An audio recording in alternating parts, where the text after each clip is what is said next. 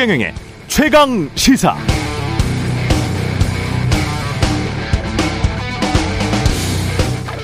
본인이 정치적으로 불리하니까 캐캐먹은 색깔론을 동원하고 있다. 민주당 자체를 공산주의자들이라고 부르는 것은 구시대적이다.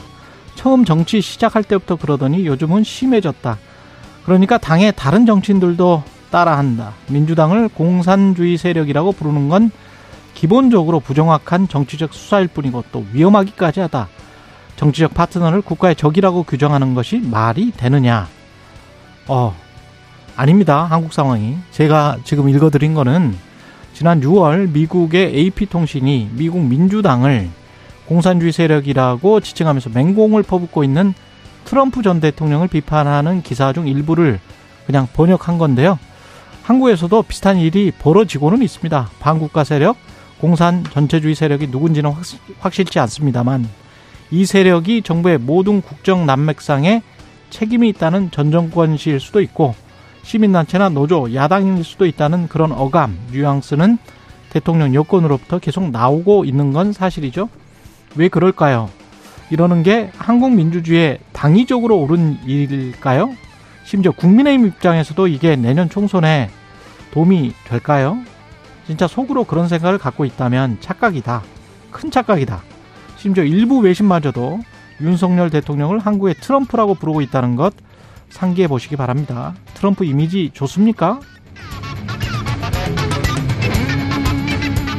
네, 안녕하십니까. 8월 17일 세상에 이익이 되는 방송 최경련의 최강시사 출발합니다. 저는 KBS 최경련 기자고요. 최경련의 최강시사 유튜브로도 실시간 방송합니다. 문자 자면은 짧은 문자 50원, 긴 문자 100원이 드는 샵 9730 콩어플 무료고요. KBS 일라디오 채널 정치, 경제, 사회, 문화 등 다양한 명품 콘텐츠가 있습니다. 구독과 좋아요, 댓글 많이 부탁드리고요. 오늘 최강 시사 김종대 전 의원, 하태경 국민의힘 의원 차례로 만나보고 오늘부터 새로 시작하는 새 코너 장윤선 기자와 신인규 변호사가 나오는 장신 뉴스? 예, 장신 뉴스도 준비되어 있습니다.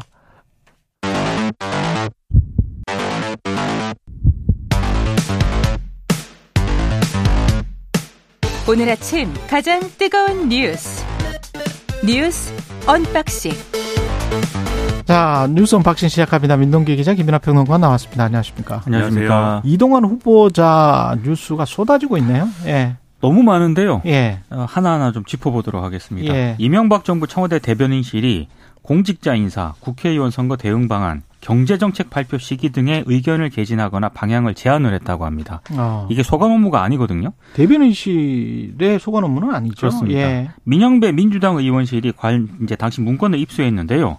원래 그 당시 천성관 검찰총장 후보자 가 있었거든요. 네, 기억납니다. 예, 근데 이제 청와대 대변인실이 검찰, 청와대, 야당 출입 기자들을 통해서 세 평을 수집해서 보고를 했다라고 합니다. 아, 당시 이제 세 평은 부정적 기류가 강했다라는 건데요. 뭐 이런 내용이 있습니다. 청와대 출입 기자들이 당시 천성관 후보자에 대해서 고소영, 강부자와 같은 부정적 이미지가 되살아날 가능성이 있다. 음. 뭐 이런 반응을 보였다는 거고 예. 또 당시 민주당 출입 기자들은 어, 박영선 의원 등이 추가 폭로를 위해서 참모들을 가동하고 있다. 뭐 이런 내용도 문건에 적시가 되어 있습니다. 당시 이명박 정부는 천성관 후보자 임명을 강행하려는 그런 분위기였는데 아, 대변인실 문건이 작성된 시점 직후에 분위기가 급변을 했고요. 결국 천성관 후보자는 사의를 표명을 했습니다. 예. 그리고 2008년 총선을 앞두고 당시 청와대 대변인실이 공천 파장에 대비해야 한다 이렇게 보고한 대목도 문서에 다 담겼는데요. 한마디로 이런 내용입니다. 공천을 받지 못한 여당 인사들이 있을 거 아니겠습니까? 예. 아, 탈당 후 무소속으로 출마하는 것을 막기 위해서 청와대가 이들 자리를 만들어야 한다 이렇게 제언을 했다는 그런 내용입니다. 그리고 이 외에도요. 뭐 기획재정부 발 경제대책 발표는 당분간 보류하는 것이 바람직하다. 그 다음에 노동계 이슈가 최대한 총선 이후로 연기될 수 있도록 노사 정책 시기 조율이 필요하다. 이런 대변인실 의견이 문건에 첨부가 되어 있는데요. 그동안 이동관 후보자는 뭐 정치 관여, 민간인 사찰, 언론 장악 의혹 문건에 대해서 본 적도 보고받은 적도 없다. 이렇게 주장을 하고 있습니다. 근데 지금 뭐 하나하나가 굉장히 이 엄청난 뭐 일 아닙니까? 근데 이제 저는 이게 예. 이런 식이잖아요. 대변인이 대변인이 또는 대변인실 소속인 어떤 이 직원이 기자들하고 이제 예를 들면 얘기를 하면서 요즘 분위기 어때? 그러니까 뭐 기자들이 파악하고 있는 음. 정치권 얘기 또는 이제 뭐 검찰 쪽 얘기 이런 거를 수집을 해가지고 보고서를 만들어서 이거를 이제 대통령한테 이제 보고를 하면 대통령이 어떤 판단을 하는데 이게 이제 근거가 됐다 뭐 이런 얘기 아닙니까 이게 지금 쭉 그렇죠. 그렇죠. 거의 뭐 이 정도면은 대변인이 아니면 제갈 공명이죠. 이명박 정부의 제갈 공명이었다 이렇게 볼 수가 있는데 이렇게 유능한 사람이 어디 있습니까 세상에. 근데 저는 이제 여기서 두 가지를 볼 수가 있다. 왜냐하면 예. 이렇게 한것 자체는 뭐 대통령의 참모로서 뭐 예를 들면 정치적으로 할 수 있는 역할이다라고 저는 생각하는데 음. 두 가지를 볼 수가 있다. 첫 번째는 지금 정무적 판단들을 다 한 거 아니에요. 이 시점에 그렇지. 이런 예. 조건이기 때문에 이렇게 우리는 해야 된다. 음. 정무적이고 정파적인 판단을 이전 정권에서 해온 사람이고 그리고 이후에도 계속해서 뭐 예를 들면 정치권에 진출하려고 뭐 출마 시도를 한다든지 그리고 매 대선 캠프 마다 가서 무슨 역할을 한다든지 심지어 윤석열 대통령의 윤석열 대통령 인수위에서 어 뭐 특별 고문을 한다든지 이런 역할을 해온 우리가 대통령 선거가 5년에 한 번씩 열리잖아요. 그렇죠. 그게 지난 한 16년 동안에 캠프만 세번을 거쳤더라고요. 그렇죠. 예. 그럼 이렇게 정파적인 색깔이 강한 사람을 방송통신위원장 자리에 가라고 하는 게 맞냐 이게 첫 번째가 있고 지난번에 사실은 이명박 정부 때 KBS 공채 출신의 사장이 임명됐을 때도 이명박 정부의 홍보특보인가요? 네. 캠프 인사여서 안 된다라고 그렇죠. 시민사회나 내부의 반발이 굉장히 심했었잖아요. 네. 근데 이분 같은 경우는 캠프를 세 번을 거, 거쳤었고 현재 대통령 특보인데 예. 그두 번째는 이제 이렇게 이동관 대변인실에서 만든 문건의 제안이라든가 음. 지적이 먹힌 것 같다. 예. 그렇죠? 지금 그래서 이제 이명박 정권의 판단이 달라진 지금 어떤 흔적들이 있는 거잖아요. 이런- 천성만은 검찰총장이 그렇죠. 안 냈지. 그렇죠. 예. 이런 보고 때문에 그렇다면 그 정도의 어떤 실세 역할을 한 건데 그렇다면 과연 그 정권에서 벌어진 여러 가지 일들 뭐 방송 장악이라든지 뭐 언론과의 관계라든지 뭐 그런 것들에 과연 뭐 나는 몰랐고 이것은 아랫 사람들이 한 일이다 뭐 이런 식으로 해명하는 것이 납득이 되겠느냐 이 정도의 의문을 우리가 가질 수 있어요. 그러니까 아니- 대변인실 직원들이 만들고 보고한 보고서를 보고 정권이 판단을 바꾼다 이렇게 볼 수는 없는 거 아닙니까? 그렇죠. 그렇죠. 그러니까 그런 점에서 보면은 다 사실 이동관 대변인이 상당한 역할을 한 게 여기서 드러나는 거다라고 볼 수가 있는 겁니다. 이- 이것도 저는 저 방금 전에 김민하 평론가 이야기처럼 뭐 사람이 없어서 대변인이 굉장히 똑똑하기 때문에 이런 일을 할 수도 있다라고 보는데 대변인과 홍보 수석을 지내면서 언론을 장악하려 했다는 의혹을 받는 문건이 지금 KBS 단독 보도로 나온 게 있잖아요. 네. 청와대가 KBS 사장단과 간부진 교체와 관련해서 내부 정보를 파악한 문건. 이거 같은 경우는 사장 교체 그 깊숙이 관여했던 인사들 인사들을 승진시키는데 관여한 것처럼 지금 보이는 거 아닙니까? 그러니까 이제 예. 2008년이고요. 예. 당시 정현주 사장 해임 후에 신임 사장을 결정하는 이사회가 열렸거든요. 예. 근데 이제 이 문건에 이런 내용이 있습니다. 청와대 대변인실이 당시 음.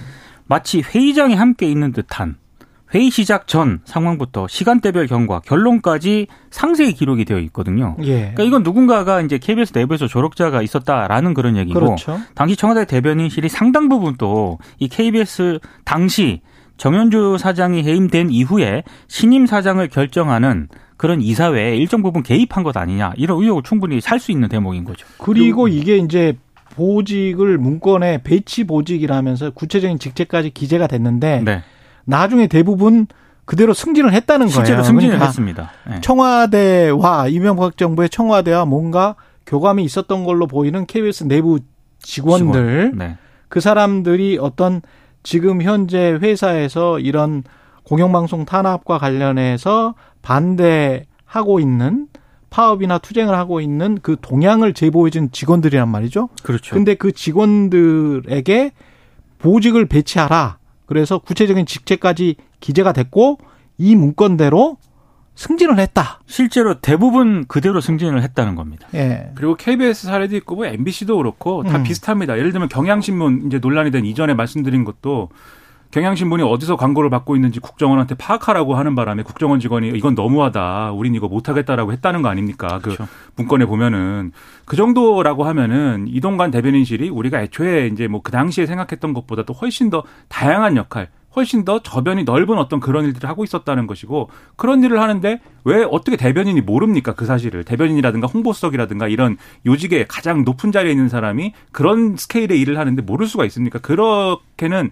우리가 상상할 수 없는 거잖아요. 국정원 직원이나 못하겠다고 하는 정도의 예. 그런 일인데 그렇다고 하면 여기에 대해서 좀 신실하게 해명을 해야지 지금처럼 다 나는 몰랐다든지 이 문건 처음 본다든지 뭐 이런 식으로 하면 안 된다는 거죠. 그러니까 이런 문제도 있어요. 예. 지금 내일 청문회지 않습니까? 예. 그래서 야당 의원들이 아마 그 이동관 후보자한테 여러 가지 이제 질의를 한 모양입니다. 예. 그 중에 하나가 이제 서면 답변서로 왔는데 아, 이동관 후보자가 평등의 역습이라는 저서를 책을 하나 쓴 적이 있었거든요. 그렇더라고요. 예, 근데 여기서 보수 이념 전사의 교육과 육성은 더 이상 늦출 수 없는 과제다라고 서술한 부분이 있습니다. 보수 이념 전사. 전사의 교육과 육성은 늦출 수 없는 과제다라고 서술을 한 부분이 있어서 예. 민주당의 이정문 의원이 그 지금도 같은 의견이냐 이렇게 물었던 모양이에요. 예. 근데 이동관 방통위원장 후보자가 뭐라고 답변을 했냐면 지금도 생각에 변화가 없다 이렇게 답변을 했습니다. 그러니까 방통위원장 그 공영방송 후보자인데 장악의 의도가 없다며요. 그러니까 없다라고 네. 했는데 이거 방통위원장이 될 사람 아닙니까? 예. 그런데 보수 이념 전사의 교육과, 교육과 육성은 육성이 더 이상 늦출 수 없는 과제다라고 서술한 부분은 여전히 유효하다라고 답을 했는데 과연 방통위원장으로서 적합한 그런 인사인가? 라는 근본적인 의문이 좀 제기가 되는 대목입니다. 그 앞에 얘기하고 연결되는 건데 저는 어떤 예를 들면은 국- 지금의 국민의힘 소속의 정치인이 책에다 이렇게 썼다. 네. 그 문제 삼기 어렵죠. 자기의 정치적 신념을 그렇죠, 그냥 그렇죠. 표현한. 거니까. 예, 예. 또는 국민의힘 지지자인 어떤 시민이 뭐 책에다 이렇게 쓴 걸 가지고 그걸 네. 가지고 문제 삼자는 게 아닙니다. 저는 이렇게 표현할 수 있는데 그런 행보를 해온 사람, 심지어 지금 쭉 말씀드렸듯이 정파적이고 그러한 어떤 색깔을 감추지 않아 온 사람을 방송통신위원장에 앉혀야 되느냐 이 문제와 연결되는 지점인 거거든요. 그리고 이 답을 하더라도 이게 뭐 답변의 전체적인 내용을 봐야 될 것 같은데 한 사람의 유권자로서는 그렇게 생각했지만 방송통신위원장의 업무와는 관련이 없는 것이다. 그렇게 안 하겠다. 이런 답변이 있어야 되는 거 아닙니까? 최소한. 최소한 그러, 그렇죠. 예, 상식적으로는 그렇습니다. 그렇죠. 예. 그러니까 인사청문회에서 뭐 제대로 답변하기를 바라는데 일단 서면 답변 보도된 걸로만 보면은 이건 부적절한 답변이다 이렇게 볼 수밖에 없고 제대로 준비된 것 같지 않다 이런 생각이 든다는 거죠. 그리고 보수 이념에서 그 보수가 그 본인이 생각하는 보수와 일반적인 보수와 미국 사람들이 생각하는 유럽 사람들이 생각하는 보수가 다 다를 아, 수가 있기 때문에. 다를 수가 있기 때문에 네. 이분이 본인이 생각하는 보수 이념 전사의 교육과 육성이 필요하고 그런 분이 방통위원장이 돼서 공영방송이나 언론과 관련해서는 어떤 정책 을 펼치는 상당히 편협되게 갈 수도 있다라는 우려가 들지 않을 수가 없네요. 그런 예. 그런 걸 벌써 단초를 보여주는 게 예. YTN이 얼마 전에 이제 보도해서 이제 실수를 했는데 음. 그게 이제 다른 이 형사 사건 보도하면서 뒤에 이제 뭐라고 합니까 전문 용어로 뒤에 나오는 그림 있지 않습니까? 예, 예, 예. 앵커 뒤에 나오는 예. 그 그림에 이제 이동관 후보자를 10초 정도 노출을 한 거예요. 예. 근데 거기에 대해서 미안하다고 사과도 하고 유감도 유감도 밝혔는데 그건 YTN 잘못한 거죠. 아, 그렇죠. 그럼요. 그건 예. 잘못한 겁니다. 근데 예. 3억 원의 민사상 손해배상 청구 소송을 제기하겠다라는 건데 어. 저는 그게 좀 납득이 안 됩니다. 왜냐하면 잘못을 시인하고 미안하다고 하고 거기에 대해서 어쨌든 조치를 취한 것이고 그렇죠. 10초 정도 노출되는 건 제가 그게 심각하지 않다는 게 아니라 누구도 그 형사 사건의 피의자가 이동관 후보자라고 생각하는 게 아니라 이게 잘못 나왔구나라고 생각을 하지. 음. 누가 그걸 그대로 이제 예를 들면 어떤 흉악 사건의 범인이 이동관 후보자라고 생각을 했겠습니까? 그런데 이 후보자가 입은 정신적 고통이 극심하다. 그리고 이게 흠집내기성 일방 보도를 해온 만큼 고의성이 의심된다. 예. 이런 이유로 지금 소송을 걸고 있는데 일개인이 이렇게 소송을 걸었다면 또 그것도 본인의 법적 권리지만 방송통신 후보자가 자신의 보도에 대해서 이렇게 방송통신위원장 후보자가 하고 있다라는 것은 앞으로 그러면 어떻게 언론을 대할까 이런 의구심을 들게 만드는 사건이라는 거죠. 그리고 10초 정도 나갔다는 거죠. 그렇습니다. 예. 네. 물론 이제 밖에서도 모니터를 하고 그래서 뭐 한 2, 3초 만에 빨리 갈아, 갈아치울 수도 있습니다만 방송을 하다가 한 서너 명이 하는데도 다 어떤 순간에 넋이 나가서 그 장면을 못 보는 경우도 가끔 있기는 해요. 네. 방송이라는 게. 그래서 실수를 그렇게 한 10초 정도 할 수는 있는데 그리고 YTN 예. 쪽에서는 이 사고가 난 뭐 배경이라든가 원인이라든가 이런 거를 지금 뭐 강구를 해가지고 예. 조처를 취하겠다라고 입장까지 밝힌 그런 상황입니다. 알겠습니다. 그리고 이재명 대표는 오늘 검찰 출석하는데 굉장히 에, 중요한 국면이 다가오고 있는 것 같습니다. 그렇습니다. 예. 백현동 개발 특혜 의혹 사건의 피의자 신분으로 서울중앙지검에 출석을 합니다. 2006년 성남 성, 성남시장 선거 당시에 에, 이제 백현동의 한국식품연구원 부지 용도를 네 단계 상향시켜주면서 민간업자에게 수천억 수천억 대의 개발 이익을 안겨줬다는 게 일단 검찰의 판단이고요. 예. 이재명 대표의 입장은 박근혜 전 대통령의 지시와 당시 국토부 요구에 따른 것이고 어, 실무부서의 건의를 수용한 것이다라는 입장을 이미 밝힌 적이 있습니다. 예. 근데 지금 서울중앙지검 반부패 수사 일부가 이제 이재명 대표 수사를 담당을 하는데요. 250여 쪽 분량의 질문지를 준비를 했다라고 합니다. 아이고. 250쪽 정도인데 아무래도 이거 이거를 밤새도 안 되겠는데 250쪽이면 다 물어봐야 될거 네. 아니겠습니까? 근데 이재명 물어보고 대표가 답변하고 그렇죠. 이- 한 이틀 걸리지 않을까요? 또 이제 그 예. 진술한 거를 또, 또 확인을 해야 되는 거기 때문에 네. 아무래도 뭐 밤 늦게 최소한 혹은 네. 새벽까지 갈 수도 있다 뭐 이런 전망이 지금 나오고 있는 그런 상황이고요. 그렇겠네요. 또 예. 이재명 대표가 어제 SNS에 당당하게 맞서겠다는 글을 올리면서 검찰 출석 일시하고 장소를 알렸거든요. 음. 그래서 아마 오늘 서초동 중앙지검 앞에는 지지자들은 물론이고 또 반대하는 분들도 있을 거 아니겠습니까? 예. 혼란이 좀 빚어질 것 같습니다. 이게 뭐 여러 가지 법적 쟁점이 있겠습니다만 근본적으로 배임이냐 지금 걸, 건 혐의는 거는 혐의는 배임인 것으로 배임이냐. 보이는 거- 보, 예. 보이거든요. 그러니까 배임이라고 하면 일반적으로 이제 이 일을 통해서 예를 들면 지자체라든가 또는 어떤 공기업이 손해를 봤으면 일반적으로 성립할 수 있는 어떤 혐의겠지만 실제로 법정에 가서 따질 때는 그 배임의 고의가 어느 정도로 인정되느냐를 봅니다.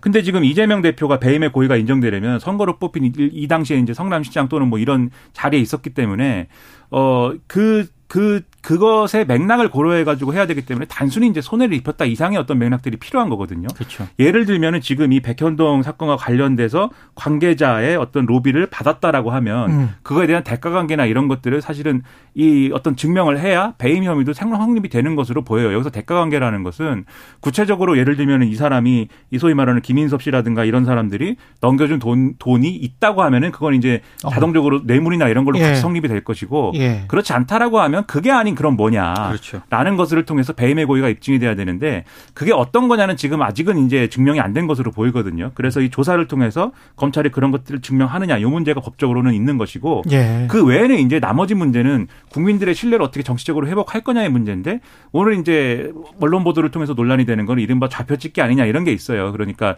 이재명 대표가 자기 SNS 계정이나 이런 데 자기가 어- 출석을 몇 시 몇 분에 하니까 음. 지지자들이 이제 모이라고 하는 것 같은 어떤 사진 뭐 이런 거 그런 것들을 올려가지고 이게 이른바 좀 동원령 아니냐 뭐 이렇게도 해석을 하는데 이재명 대표도 그렇고 민주당도 그렇고 어쨌든 이재명 대표가 뭐 당당하게 본인이 응하는 모습을 그냥 보여주면 되는 것이거든요. 오히려 시끌벅적하고 이러면은 그게 언론에 의해서는 더 사실 정치적으로는 별로 좋을 게 없는 그림이 될 것인데 음. 오늘 지지자들이 뭐 많이 간다고 주장하는 것 같아서 그게 향후에 어떻게 보도될 것이냐 좀 지켜봐야 될 것 같습니다.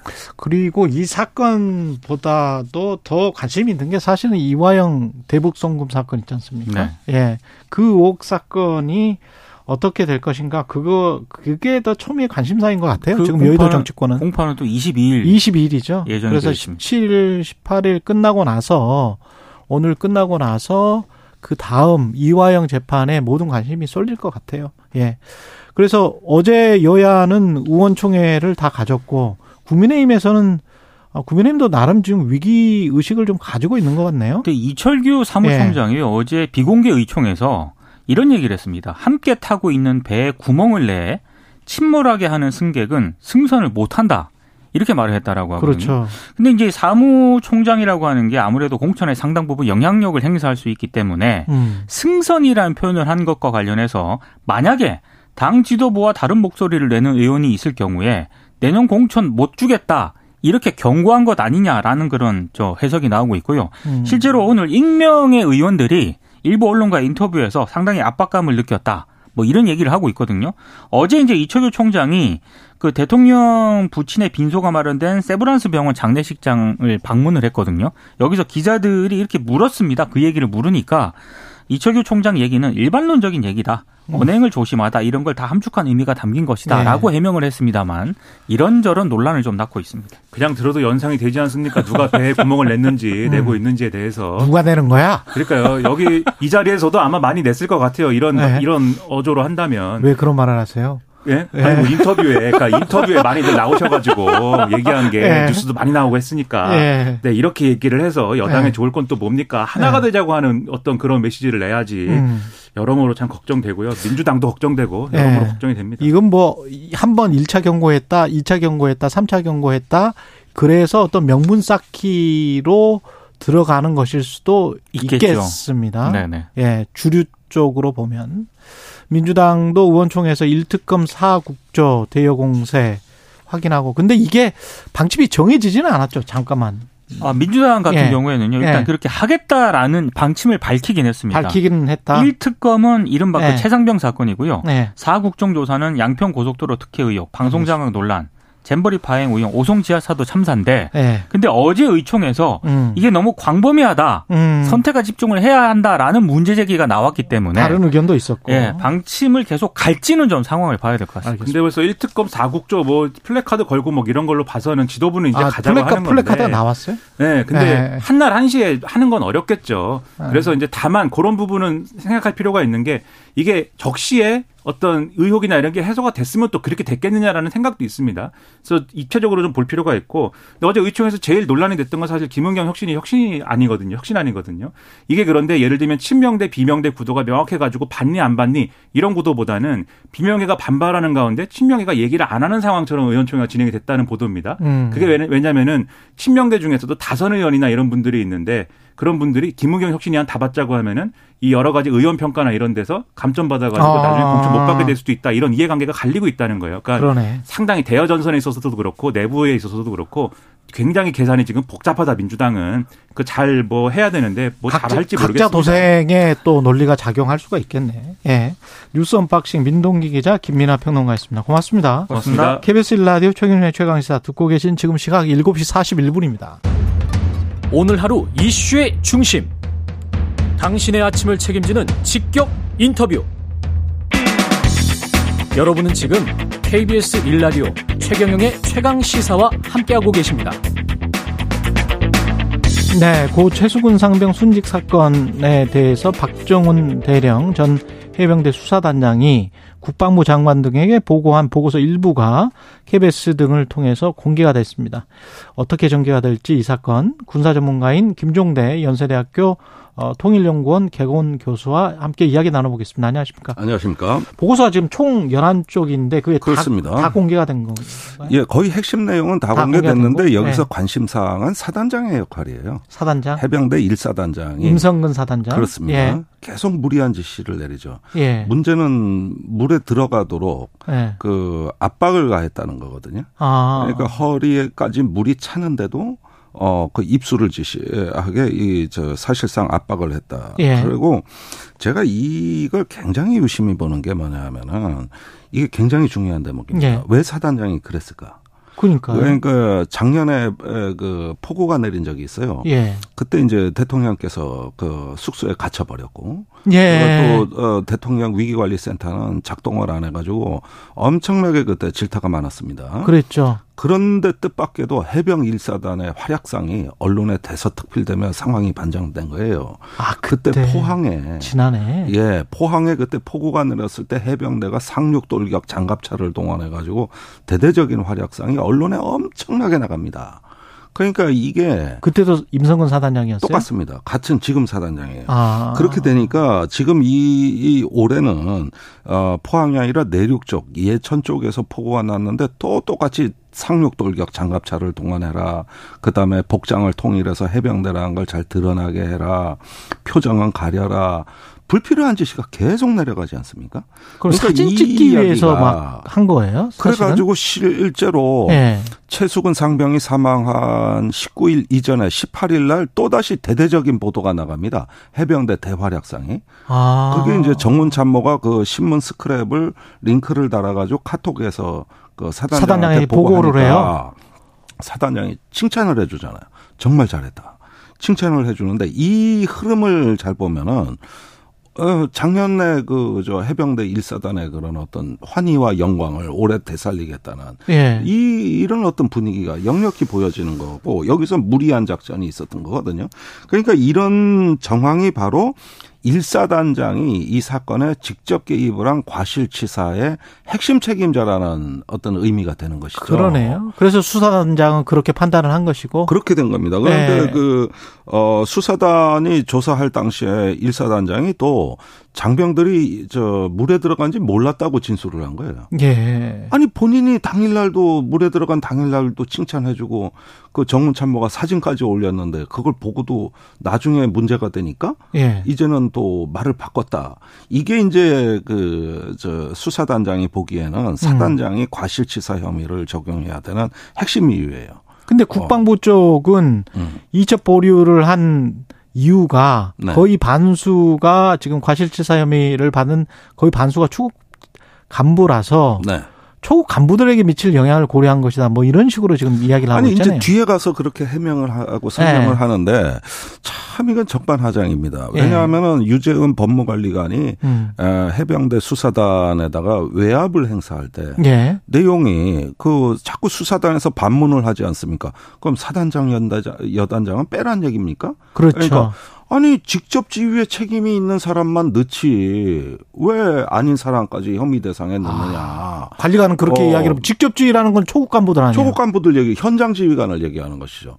그러면은 압력은 이렇게 행사하고 나중에 이게 문제가, 문제가 되니까, 되니까. 그때 가서 초급 간부들이 굳이 너 들어가야 되냐고 문제 제기를 한 것이다. 정 반대 이야기를 말, 해버리면 말 바꾼 거네. 아니 세상에 이게 둘 중에 하나는 완전히 잘못됐다는 얘기인데 예. 어느 말이 맞는 겁니까? 그거는 전화한 내용이 일단은 기준이 돼야 되는 것이지 뒤에 예. 해명은 자꾸 뭘 변명하려고 그러니까 말이 앞뒤가 안 맞는 해명을 한단 말이에요. 음. 이렇게 되니까 문제가 지금 커지는 이유가 여기 있는 거예요.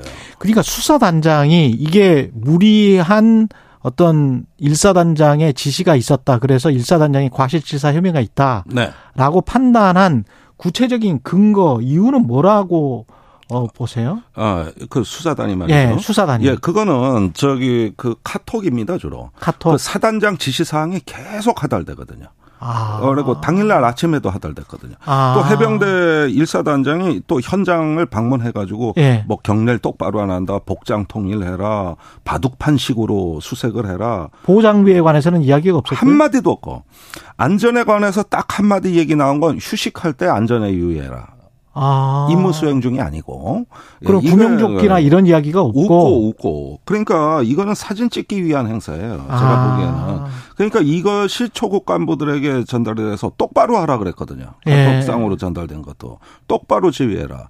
이렇게 되면서 이제 계속 압력이 행사되니까 이럴 때 이제 군인은 복종해야 될 그렇죠. 것이고. 그렇게 지시를 했으면. 예, 그래서 예. 직접적인 책임이 있다고 보는 건데 그 뒤에 이 수사가 막상 시작되자 말 바꾸기를 하는 걸로 보이는 거예요. 그러니까 경찰에서 이걸 빨리 수사해 달라고 이첩을 해야 되는 것이죠. 그렇죠. 그런데 이첩을 했는데 이첩을 이제 보류 지시를 하고 그 과정에서 음. 대통령실이 있었던 거 아니냐라는 네. 의혹인데 음. 그것과 관련해서는 대통령실은 아그 사람 얼굴도 모른다. 네.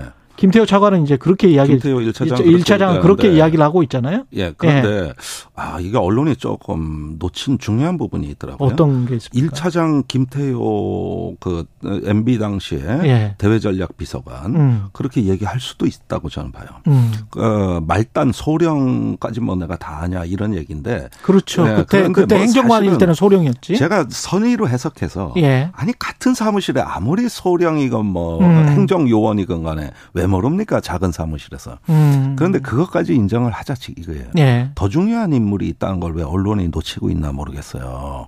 1차장 말고 2차장 임종득 예비역 소장 이분도 MB 때 저기 저 외교안보실에 저 행정관 근무도 했고 아. 어, 국방비서관도 했고 더 중요한 인물이 있잖아요.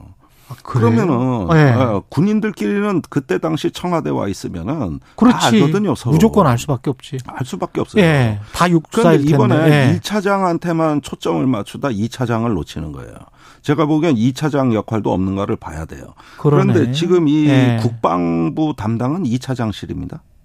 아 그렇게 됩니까? 1차장은 주로 외교 전략에 큰뭐 한미일 정상회의 이런 거 하지만 만약에 같이 근무한 걸로 만으로 의혹을 제기한다면 2차장에 관해서도 좀 2차장이 더 중요하죠. 봐봐야 된다. 그러니까 전체가 다 이명박 정부 사람이에요. 지금 안보실하고 국방부가. 그러네요. 그래가지고 왜 1차장한테만 언론이 주목하냐. 이건 중요한 건 뭔가 놓치고 있는 거고. 그러네요. 그 다음에 그, 어, 이, 에, 지금 임종덕 2차장이 오들 그 당시, 그 음. 작년에 부임하고 얼마 있다 폭우 사태가 났을 때, 예. 그 용산에 있는 대통령 위기관리센터에서 이 해병대 활약상이 대통령한테 보고가 됐다고요. 아. 그걸 다 지켜본 사람들이에요. 그러다 보니까 작년 상황을 반드시 체크해야 됩니다. 왜 올해 이런 무리한 수색과 비극적인 사망 사고가 있었는가를 그러네. 그 이유를 캐내야 되는 거고 예. 그 다음에 지금 저기 경북 경찰청이 순순히 이첩받은 서류를 국방부 검찰단에 돌려줬다는 거 아닙니까? 돌려줬죠. 예. 어 경찰은 어떤 외압을 받았는가 이걸 반드시 봐야 되는데 아. 이걸 내 줄 수가 없거든요. 정식으로 이첩받은 서류를. 왜 줬느냐? 왜? 누구한테 전화 받았느냐? 예. 그, 그, 저기, 국방부에서 경북경찰청에 전화를 했다는 거 아닙니까? 예. 그러니까 나중에 검찰단이 가니까 순순히 돌려주더라는 건데, 음. 이거는 절대 돌려줄 수가 없는 겁니다. 그리고, 자, 상식적으로 보십시오. 어떤 국가의 수사기관이 국민이 음. 의혹이 많은 사망 사건이 발생했는데, 예. 수사 안 하겠다고 발표하는 수사기관이 어디 있습니까, 그래. 아니, 그래, 저기, 지금 경북 경찰청 입장은 앞으로 군에서 다시 정식으로 이첩하기 전까지는 수사 안 하겠다는 거 아닙니까? 그러, 그러네. 아니, 지금 최상병이 사망한 지 한 달입니다. 그럼 한 달 동안 수사 착수도 안 했는 거고, 언제 착수할지도 모른다는 얘기거든, 이 얘기가요.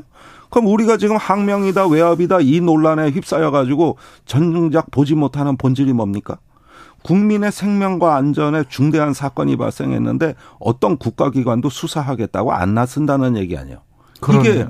이게 저기 책임 있는 민주정부에서 가능한 얘기입니까? 그리고 수사했던 수사단장은 항명으로 지금 혐의를 받고 돼 있고 수사 진행은 방해받고 있고 수사를 해야 한 경찰은 수사할 계획이 없다 그러고 있고 아니 그럼 국민 사망해가지고 의혹이 많은 사건은 이게 저기 방기되고 있다는 얘기인데 모든 이런 사망 사건에 군에 제가 여러 번 봤을 때 음. 증거 인멸이 이루어진다거나 말 맞추기를 한다거나 이런 게 전부 이 초동 수사 단계예요. 예. 이때 시간을 끌어버리면은 다 증거 인멸된다고.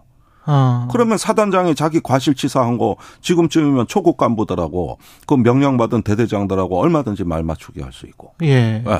자료는 어딘가 빼돌려질 수도 있는 거고 아니 지금 이런 것들을 무방비 상태로 놔뒀다 사망 사건인데도 예. 세상에 그런 거를 수사 안 하겠다고 태평하는 수사기관이 이 사건에 대해 그렇게 얘기한다면 음. 이건 피해자들에 대한 유족에 대한 2차 가해고 음. 이거는 국가 수사기관의 자기 존재 이유를 부정하는 거거든요. 예. 이런 황당한 문제에 대해 가지고 왜 지적을 안 합니까 언론이? 음.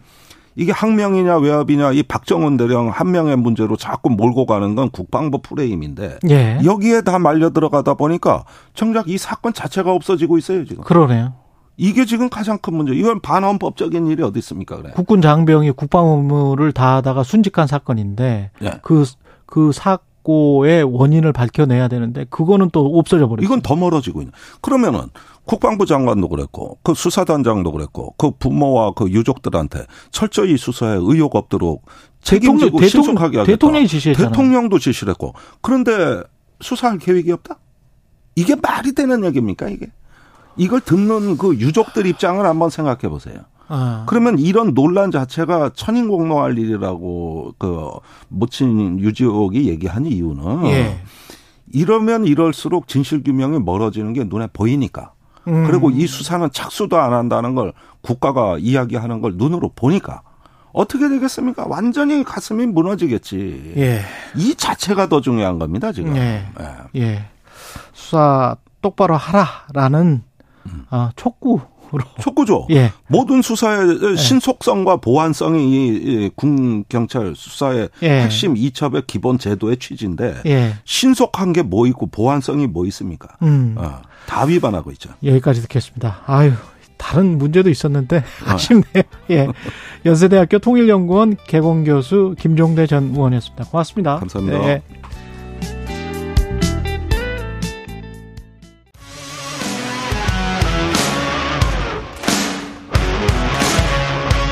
오늘 하루 이슈의 중심 최경영의 최강 시사.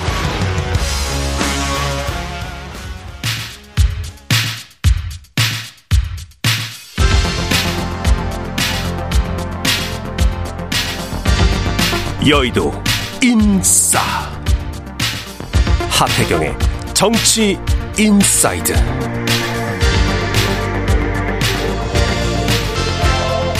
네, 여의도의 정치 인싸 하태경의 정치 inside 국민의힘 하태경 의원 매달 월간으로 모셔서 여의도 정치의 뜨거운 현안들 예리한 하태경 의원의 시각과 말로 풀어보고 있습니다. 오늘도 하태경 의원 나오셨습니다. 안녕하세요. 예, 안녕하세요. 예. SNL에 출연하셔가지고 만행이던데요. 그거는 박보검 이렇게 잘. 제가 사과까지 했어요. 예. 그 사과 하셔야 경솔한 행동에 예. 대해서 다시 한번 근데 그. 그렇게 예. 실제로 나와요. 박보검 닮은 연예인 아, 그래서 제가 닮은 걸로. 앱, 앱에 대해서 능숙하지 않은 음, 세대다 보니까 초기에 예. 꽤 오래됐어요. 한 6, 7년 전인데 페이스북 이용을 하고 아 누구 어떤 연예인과 닮았어요 하면서 이렇게 착착착착 착착 가는 착착 가는 그 그런 거죠. 그래서 그런 네, 거- 아 아시는구나. 네 해보셨어요? 단계 정도 예 저도 해봤습니다. 누구 닮? 아니 그거 말하기 힘듭니다. 저도 만행이 되기 때문에 아 그래서 예. 저는 예. 제가 그렇게 원한 게 아니라 어. 자동적으로 이렇게 넘어가길래 참 예. 신기하고 묘하다. 뭐 아, 요술 상자 같다. 뭐 이런 예. 이야기를 한 건데 아무튼 예. 본의 아니게. 근데 뭐 이게 이게 코메디. 코미디 프로가 SNL이 좀 저널리즘 기능도 한다고 보는 게 아이가츠 저널리즘이라는 게 있거든요. 예. 가령 이제 저 제가 지금 사는 곳에 문제가 생겼는데 뭐 누수가 생겼는데 전 집주인과 현 집주인 누구에게 수리 요청을 해야 하나요? 이렇게 물어봤을 때 어, 어. 의원님이 아, 당연히 현 정부라고 현, 했죠. 현, 어. 현 집주인이죠. 아, 현, 지- 현 그렇죠. 당연히. 집주인이죠. 이랬는데 아, 그다음에 내가 바로 무슨 무슨 질문 나올 줄 알았어요. 알았어요. 알고 이야기를 한 거예요. 아 새만금 잼머리. 네, 그렇죠. 네. 아, 그럼 뭐 그- 그 질문 왜 하겠습니까? 아 그래요? 그래서 내가 뭐 아, 한치의 주저함도 없이 바로 그냥 아현 정부라고 했죠. 그렇군요. 어. 아니 그 다음 질문에 예. 현 정부 중에 이제 여가부와 아 현 지방 정부도 있다. 아. 전북도도 있다. 그쪽까지는 못 봤다. 에, 그 이제 에. 전체를 보면 막 그렇게 나올 거예요. 물론 편집했는지 아, 모르겠는데. 예. 그렇군요. 그 잼버리 파행론은 그 안에 그러니까 여가부와 전북도가 있다. 그, 그게 현 정부도 하는 거죠. 음, 그게 현 정부다. 지방 정부도 정부니까. 그러면 그 어제 김종인 전 위원장은 그 절반 이상은 중앙 정부다. 음. 이렇게 이야기를 하시더라고요. 굳이 그러니까 비율로 따지자면 지금 이제 지금 아, 국민들이 좀 꼴보기 싫을 거예요. 예. 누가 더 큰 책임이냐 이 논쟁이잖아요. 그렇지. 사실은 사실은, 둘다 근데 어쨌든 여야가 네. 거의 일치하는 거는 전북도와 여가부가 공동 책임이다. 네. 이 정도는 일치하기 때문에 예. 누가 더 큰 책임이고 일차적인 책임이냐 예. 이건 이제 감사를 하고 예. 있고 또 뭐 국회에서 국정 조사가 될 가능성도 저는 없지 않다고 보고 음. 뭐이 과정에서 드러나겠죠. 예. 그래서 뭐 더 이상 거의 거, 아, 그것과 관련해서 예, 좀, 좀 추접하게 느껴질 수도 있으니까. 초반에는 그 국민들이 생각할 때는. 아 추잡하죠. 네. 뭐 쟤네들 사고 치고 나서 누가 네. 더 나쁜 놈이냐 이거 싸우고 있냐 이렇게 그렇지. 되잖아요. 예. 그 싸움은 그만했으면 좋겠어요. 예. 이게 근데 부산 엑스포 안 그래도 지금 사우디 이 여러 가지 저 정세로 봤을 때 원유가 굉장히 중요한 상황이라 음, 음. 사실은 좀 불리한 거는 사실이었는데. 근데 이제 성격이 좀 달라요. 예. 엑스포와 잼버리는 완전히 다르죠. 그게 네. 천막 치는 게 아니잖아요. 그렇지. 예, 예. 그래서 영향은 근본적으로 제가 볼 때는 네. 이제 에, 이제 우리가 중후반부에 음. 어쨌든 중앙 정부가 총리까지 나서고 네. 대통령까지 나서고 해서 예. 어, 어려움들을 잘 극복해 나갔잖아요. 예. 그래서 저는 완전히 F는 아니라고 생각해요. 그러니까 실패한 측면도 있지만 예. 위기를 극복해 나간 과정도 음, 있고 음. 또 4만 3천 명 중에 3만 명이 끝나고도 계속 남아서 한국을 더 배우겠다. 그러니까 이제 맞아. 우리한테 어. 유리한 것들이 많이 있기 때문에 예, 예. 이제 엑스포를 유치를 해야 되잖아요. 어쨌든. 그렇지, 근데 그렇지. 그 아직 결론이 안 난 상태이기 때문에 예. 야당에서 계속 엑스포 재뿌리면 안 되고 음, 긍정적인 면들을 음. 초당적으로 부각시킬 필요가 있죠. 음. 그래서 제가 문재인 대통령도 아 대통령이면은 음.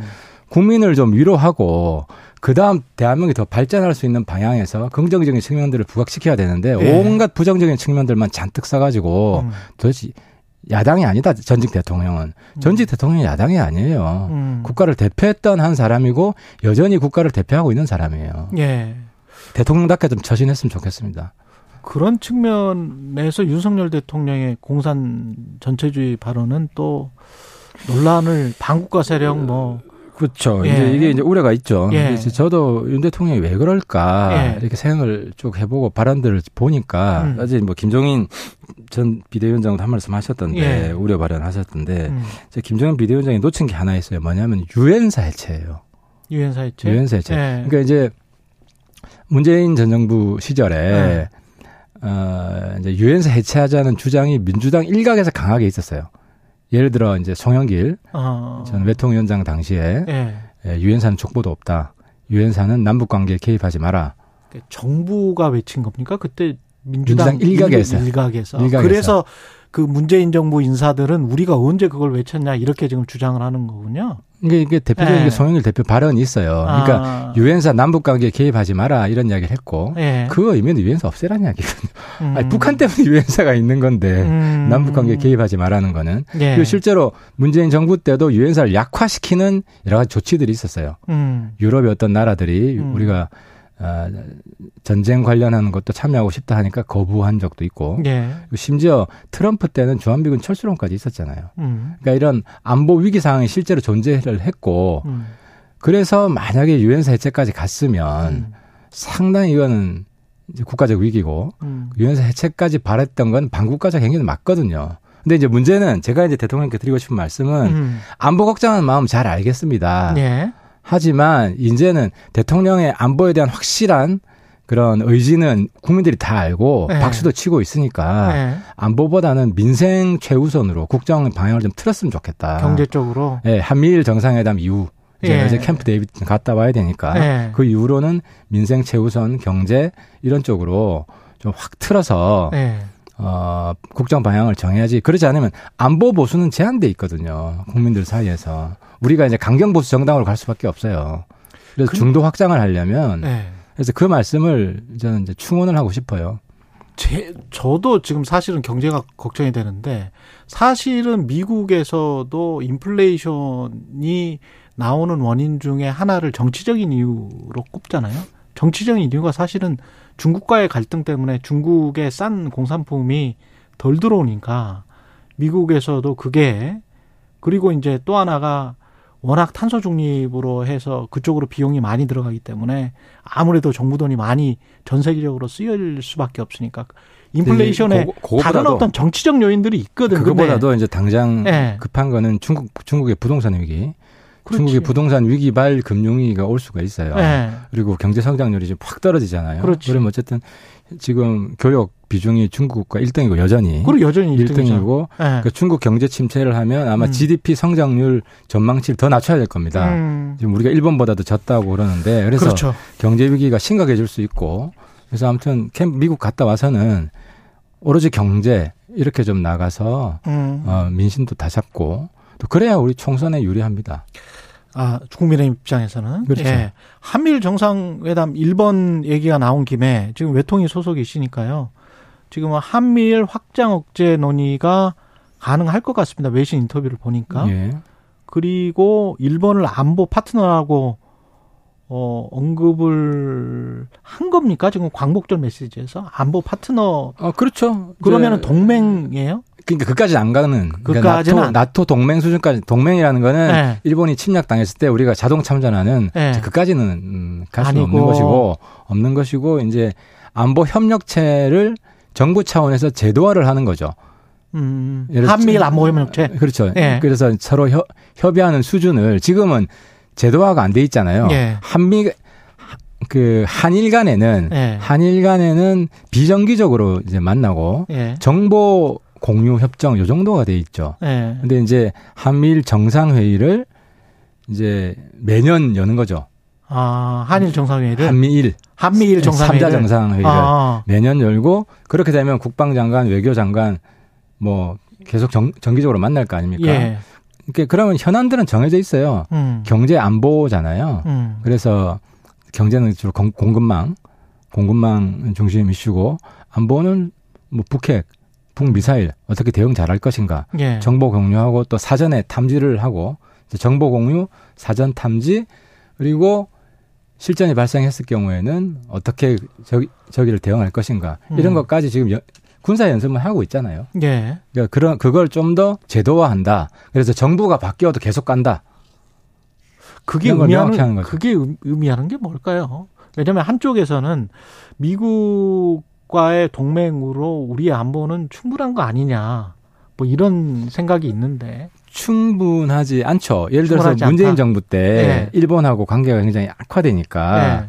이제 두 가지 문제가 발생하는데 첫 번째는 미국과 관계도 악화됩니다. 음. 왜냐하면 미국은 한일 간의 충돌이 있을 때 일본 편을 들거든요. 한국 편을 들기보다는 그래서 대미 관계도 안 좋아지고 두 번째는 지금 공급망 시대인데 음. 일본 파트너여야 되는데 음. 우리가 투자를 할 수가 없었어요. 일본이 우리 음. 투자 거부하고 대만 투자를 다 받아들이고 예. 이런 식으로 이제 사실 중국 비중은 줄어들 수밖에 없거든요. 네, 줄어들더라고요. 그러면 지금. 대체 예. 시장 중에 유력한 대체 시장이 그래도 일본이잖아요. 경, 일본이 될 경제. 덩치가 가장 큰데 음. 근데 그게 보완이 안 됐던 거죠. 문재인 음. 정부 때는. 근데 음. 지금은 되고 있죠. 그래서 반도체라든지 이런 회사들이 일본에 공장을 짓고 있잖아요. 예. 문재인 정부 때는 그 불가능했어요.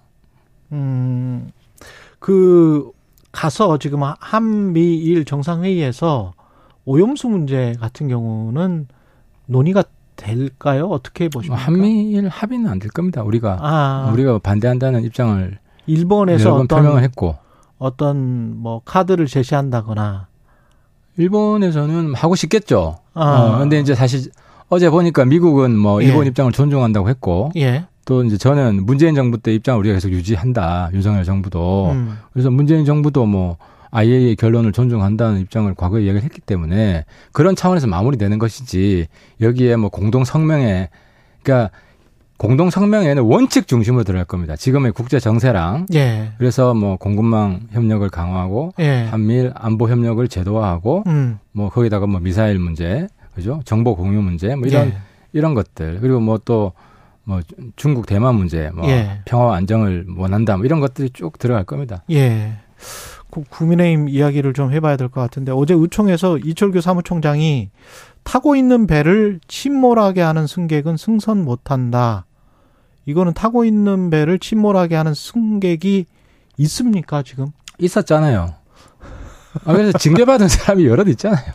아니 그, 중징계 받고. 그 아니 이준석도 있고 김재원도 있는데 그렇죠. 가령 김재원은 아니잖아. 아니, 사실 아니- 출마가 불가능해졌잖아요. 아 출마가 불가능해졌다. 네, 그렇죠. 아. 그러니까 이제 아니 말 조심해라는 이야기고. 그 윤석열 대통령과의 어떤 거리라는 차원에서 보면 제가 김재원은 아니다라고 말하는 거는 거리가 이제 이준석은 좀 멀게 느껴지고 김재원은 그래도 어 징계는 그런 받았지만 관련 없다니까. 두, 관련이 가, 두 없다. 가지인데, 어, 예, 이제 기존에 심지어 홍준표 시장까지도 징계를 받았잖아요. 아 그렇지. 예, 그렇죠. 예, 그러니까 예. 이제 물론 그분은 뭐 징계 받든 안 받든 자기 말씀하시지만 그러니까 아, 그래서 징계를 세게 할 수밖에 없다. 그 지금까지 해왔던 게 하나가 있고 물론 표현이 좀 강해요. 예. 강한 게 있는데 두 번째는 당내 건강한 쓴소리를 다 그냥 억압하겠다는 거냐. 아. 예를 저 같은 사람, 아이고 제가 근데 눈치 보고 뭐 신경 쓰고 아. 할말 안 하겠습니까? 쓴소리 할 아. 있으면 하지. 예. 또당 당의 또 뭐 대표나 원내대표한테도 직접적으로 이야기하기도 하고 예. 그리고 방송에 나와서 이야기하기도 하고 필요한 거는 그러면 이게 딱히 뭐 어떤 무슨 개라고 할 수 있을까요? 무슨 이준석 개 이런 거를 겨냥해서 한 말은 아닌 겁니까? 이미 그 예. 으, 뭐라고 그래야 되나 예. 이제 딱 정해져 있잖아요 쓴소리 하는 사람들은 아니 가령 이제 유승민, 이준석, 뭐 이현주도 아직 당원이죠. 어, 그렇죠 당원이지. 없으니까 예. 네. 그러면 이제 만약에 계속 어떤 방송에서 어 대통령의 국정 운영에 관해서 비판적인 목소리를 낸다면 당에서 어떻게 하- 하겠다라는 공천에서 탈락시키겠다는 의미로 좀 그런 뉘앙스가 있잖아요. 그러니까 이제 징계받는 사람은 당연히 뭐 공천이 예, 안 되거나 크게 불이익을 받거나 이준석은 아직은 그 정도 아, 이준석 공천이 되죠. 어 공천 됩니까? 예, 저는 반드시 된다고 봅니다. 왜냐하면 아 반드시 된다. 예, 왜냐하면 이제 아. 우리 당 지지, 지 지층 중에 예. 2030이라는 중요한 한 축이 있고 있기 때문에. 어, 그걸 대표하고 있고 예. 어, 수도권 특히 출마하는 사람들은 예. 이준석 공천해야 예. 아, 자기들한테 도움이 된다고 해서 요구를 할 거예요. 유승민이나 이현주는 어, 어떨까요? 근데 유승민 전 의원 같은 네. 경우는 사실 뭐 총선 출마에 대한 일차적인 관심이 좀 없다고 보고 대선 아 그래요. 대선이 일차적인 아. 문제고 근데 이제 제가 드리고 싶은 말씀은 뭐 살든 죽든 어쨌든 간에 이 당 내에서 승부를 봐야지. 유승민 의원도 예, 그 말씀을 드리고 싶어요. 음. 이 당을 떠나서 뭐 아마 저는 그런 선택은 안 하실 거라고 보는데 음. 뭐 신당을 한다거나 음. 아니면 무소속 연대 같은 걸 만들어 가지고 음. 무소속 원들을 지원한다거나 예. 사실상 이제 이제 쓴소리 하는 것과 예. 실제로 총선에서 우리 당을 공격하는 다른 후보를 지지하는 그래서 나가는 것과 예 이건 별, 전혀 다른 차원의 문제고 그러네. 추이가 예. 다를 수 있네. 그래서 이제 예. 뭐뭐 굳이 음. 뭐 조언을 드리자면 음. 뭐 지금 현 지금은 당내에서 굉장히 어렵죠. 예. 어렵지만 그럼에도 불구하고 대선까지는 시간이 많이 남았고 음. 그래서 이 당에서 승부를 봐야 된다는 말씀을 드리고 예. 싶어요. 그리고 이재명 대표 같은 경우는 뭐 한 한 달 전인가요? 10월 사퇴설 이런 게 유행을 했었는데 지금 8월 중순쯤인데 그 뭔가 임박한 것 같은 느낌. 그러니까 영장 치는 거요? 영장뿐만이 아니고 어떤 민주당의 이재명 대표 그 사퇴론과 관련된 분기점이 좀 더 빨리 다가오는 느낌? 그렇죠. 사실 이재명 음. 대표는 6개월 전에 지난 예. 2월 달에 이미 사회에서 격리되었어야 될 사람이에요. 사회에서 격리돼. 어, 체포 동의안 날라와가지고 예. 뭐 통과됐으면 구속이 됐을 가능성이 굉장히 높고 예. 지금 감옥에 있겠죠. 예. 그럼 뭐 대표도 안 하고 있을 것이고. 예. 근데 그걸 막았잖아요. 음. 뭐 구속 안 될 거면 왜 막았겠습니까? 구속 될 것 같았으니까 막았지. 지금 상황은 어떻게 보세요? 지금도 구속되죠. 백현동으로? 뭐 그것도 있고 이화영 건도 있고 아. 특히 이화영 건은 뭐 그분 사모님 예. 뭐 이렇게 같이 협력을 해서 예. 이화영 진술 번복, 예. 증언 번복, 사실 음. 그 증거 인멸이거든요. 그것도 음. 그러면 노골적으로 드러나고 있고 음. 어, 그래서 전 재판부에서 볼때 음. 도주의 염려는 없지만 예. 증거 인멸 염려는 굉장히 크기 때문에 예. 저는 반드시 구속된다고 생각을 하고요. 특히 이화영 대북송금 사건 예, 때문에. 그렇죠. 예. 그리고 이제 백현동 건도 예. 어, 법리적으로 대응하는 게 아니라 자꾸 이제 정치 싸움으로 몰고 가, 거든요 예. 그래서 성실하고 진지한 모습이 아니죠. 음. 아, 이런 경우는 음, 구속 사유가 됩니다. 아, 백현동도. 예, 근데 백현동 이- 건도. 오늘 이제 수사를 조사를 하고 그 다음에 무슨 바로 영장을 칠까요? 어떻게 예상을 하십니까? 저는 뭐 어, 늦어도 9월 중순까지는 9월 중순까지는? 예, 예, 체포 동의안 그러면 뭐 날아올 거라고 생각합니다. 오늘 이번 조사나 수사는 그냥 이렇게 가는 거네요? 한 1박 2일 하고 난 다음에? 어, 그렇죠. 지금 예. 뭐 이화영 건은 거의 수사가 마무리된 것 같고 사전 수사는 예. 그죠. 이게 그 근데 이재명 음, 대표를 수사를 해야 되는데 음. 구속시키지 않으면 수사가 더디잖아요. 음. 그러니까 이제 국민들은 이재명 건을 왜 이렇게 오래 가냐. 음. 이재명 대표를 바로바로 소환할 수 없기 때문에 예. 구속되면 수사가 굉장히 빨라지죠. 예. 매일매일 부를 수도 있고. 근데 지금 매일매일 부를 수가 없잖아요. 예. 그 해병대 수사관장의 수사 진상은폐 의혹과 관련해서도 그렇고 일특검 사국조를 하자고 지금 민주당에서는 이야기를 하고 있잖아요. 예, 예. 이거는 어떻게 보세요? 뭐 그러니까 민주당도 예를 들어 이제 해병대 음. 문제는 음. 어제 그, 그 수사단장이 예. 군 수사 심의위에 그렇죠. 보내달라 해서 예. 국방부에서 동의를 했잖아요. 민간으로 다 하기로. 예, 100% 민간으로 예. 하고 국방부에서는 파- 수사 그렇죠. 위에 사람 안 예. 보내기로 했고 예. 서로 동의를 했기 때문에 이걸 예. 좀 봐야 될 것 같아요. 그건 좀 이 결과에 승복하겠다는 거 아닙니까? 수사 심의를 예. 보고 그리고 뭐 나머지 국, 양평 고속도로 그러니까 국조는 사실 저는 의회주의자에서 국조에 대해서 가급적 찬성을 하는데 이제 우리 당에서 걱정하는 거는 예. 싸움만 한다는 거죠. 니, 니 탓이다, 내 탓이다. 예. 그러니까 이제 진실 규명보다는 예. 그럼 짜증만 나고 정치 불신만 높아질 거 아닙니까? 그래서 제 생각도 제 생각은 음. 감사가 다 들어가 있기 때문에 특히 감사. 잼버리나 오송 예. 지하차도 같은 경우는 어. 감사가 들어가 있기 때문에 그 결과를 보고 어. 어, 그 다음 단계로 어, 보완적 국조를 하는 식으로 해야지 아니면은 어. 팩트가 묻혀버려요. 음. 그냥 계속 또니 탓, 니 때문이다, 뭐, 지난 정부 때문이다, 현 정부 때문이다, 전북도 때문이다, 뭐, 윤 정부 때문이다, 이것도 싸울 거 아니에요. 예. 그럼 뭐, 저, 팩트에 근접할 수 있겠습니까? 그래서, 양평 감- 고속도로 같은 경우는 국정조사가 필요한 것 같다. 양평, 양평은 좀 별개의 문제죠. 별개 문제다. 네, 양평은 네. 사실 뭐, 원장관이 음. 조건부 지금 백지화하기 때문에 음. 좀 정무적으로 잘 합의를 해서 음. 빨리 좀, 이제, 일을 진행하는 게 중요하고, 어. 그리고 예타, 본타를 하게 되면 이제 본타당성 조사 이런 걸 해서 음. 원래 행정 전차를 추진하면 됩니다. 근데 이제 자꾸 이제 민주당에서는 음. 이제 김건희 영부인을 끌어들이려고 하는 게 있으니까 음. 그 별로 안 통하니까 끌어들이지 말고 음. 알겠습니다. 여기까지 듣겠습니다. 하태경 국민의힘 의원이었습니다. 고맙습니다. 예, 수고하셨습니다. 여러분은 지금 KBS 1라디오 최경영의 최강 시사와 함께하고 계십니다.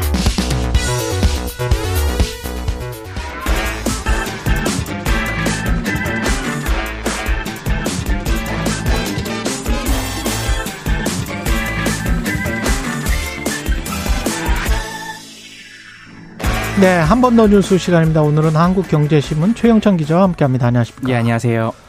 다자녀 혜택 기준이 기존에 세 자녀였죠? 그렇죠. 예, 근데 두 자녀도 됩니까 이제? 이제 그렇게 하겠다고 어제 발표를 아. 이주호 사회부 총리가 했습니다. 그래요? 이름하여 다자녀 기구 아, 가구 자원, 지원 정책 추진 및 개선인데요. 음, 자 어떤 것들이 바뀌는지 대표적인 사례 몇 가지 알려드릴게요. 예. 우선 요게 가장 좀 눈에 들어오는데요. 분양받는데 한결 수월해집니다. 다자녀 특공이라고 있잖아요. 음. 그 특별 분양. 공공 분양 주택에 대해서 이제 다자녀 특별 공급 이 지원 자격이 이게 원래는 자녀 셋 이상만 가능했는데 이제 둘로 내려오는 거예요. 예. 경쟁률이 이제 껑충 뛰겠죠. 세금 감면 혜택도 이제 주어지고 어 다자녀 가구가 양육 목적으로 자동차를 구매했을 때 차량 크기에 따라서 이제 취득세가 감면되거나 또 면제되는데 이 기준도 이제는 자녀 두 명 이상으로 바꾸겠다는 방침입니다. 자녀 두 명 이상의 나이 같은 게 혹시 있습니까? 어, 나이가 있는지는 아직 구체적으로 이렇게 네. 나오진 않았는데 아마 뭐 서- 보통은 이제 그그 자녀가 이제 기혼을 했거나 이 전까지 보통 그렇겠죠. 네, 성인이 돼도 혜택이 있었거든요. 제가 예. 알기로는. 네, 어쨌든 그 가족관계 증명서상에 그렇죠, 들어와 그렇죠. 있으면 된다. 예. 이게 있습니다. 그러면 세 자녀 낳으신 분들이 약간 더 그 아니 이게 특별 공급 같은 경우에 공공 네. 세 자녀 이상이면 아무래도 경쟁률이 좀다 요즘 세 자녀. 이상이면 제 또래에서도 30대 한 초중반에서도 웬만하면 다 받았어요. 받았죠. 네, 근데 그분들 같은 경우는 이제 네. 불만이 있겠네. 두 아니, 자녀는 다자녀라고 보기 힘든 거 아, 아니냐 그래도 뭐 이제 이렇게. 집이 다복하니까 이제 그런 아, 불만은 다복하니까. 하지 마시고 아, 좋은 게 좋은 거니까요. 좋은 네. 게 아니 근데 집을 못 얻는데 그러면 없는 경우에는 약간 조금 억울할 수 있죠. 없는 경우에는. 아 그렇지. 네, 없는 경우는 없는 경우는. 있는 어, 약간 좀 그런 생각이 네. 드네요. 공연 관련 혜택도 주어집니까? 그렇습니다. 음. 그동안 이제 국립문화시설에서 공연을 볼 때 다자녀 할인 혜택이라는 게 있어요. 예. 한20% 할인해 줍니다. 예를 들어 국립극장에서 하는 뭐 뮤지컬이라든지 예. 또 국립중앙박물관에 간다든지 이럴 때는 이게 이제 세 자녀 이상인 가구에서 할인 혜택이 주어졌는데 요것도 이제 두 자녀만 있어도 할인을 해주고요. 이 전시를 관람할 때 영유아 동반자가 우선 입장할 수 있는 뭐 신속 처리제, fast 음. track이라고 하는데 예. 요것도 이제 도입할지 검토를 하고요. 초등 돌봄 교실이라고 있습니다. 이 지원 대상에 현재는 뭐 맞벌이 저소득 어 맞벌이 저소득 한부모 가정 이렇게 뭐 있었는데 여기에 이제 맞벌이가 아니더라도 두 자녀 이상 다자녀 가구도 대상에 포함 이제 시켜주겠다라고 음. 어제 발표를 했습니다.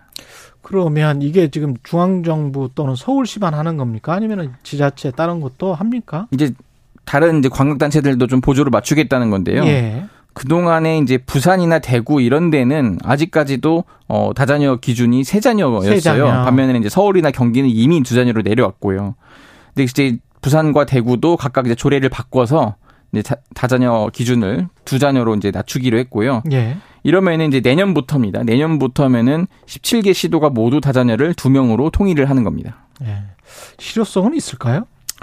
물론 없는 것보다 낫다는 게 현장 반응인데요. 예. 그러니까 예를 들어서 제 주변에도 특공을 이제 받으려고 음. 분양을 받으려고 일단 애를 두까지 낳았는데 음. 아 이거 특공 한번 받으려고 한 명을 더 낳을까 이런 고민을 하는 친구들도 있었어요. 그렇죠. 근데 그런 입장에서는 좀 실효성이 있어 입장에서- 보일 수도 있는데 한 아니, 명이 있으면은 예를 들어 아니면 두 명이 있잖아요. 두 예, 명이 예. 있는데 얘를 아, 더안 낳아도 되겠네. 특공 어차피 받을 수 있으니까. 저도 이제 그 생각은 했는데 어. 보통은 지금 한 명만 있는 경우가 많다 보니까 한 명만 아. 있거나 없는 경우가 많으니까 둘이면은 그래도 특공이 유리해집니다라고 할 수가 있을 것 같아요. 다만 이제 제가 이제 당사자 입장에서는 예. 요거 이제 이런 뭐 할인 혜택도 좀더 챙기자고 굳이 또 이렇게 더 놔야 되나?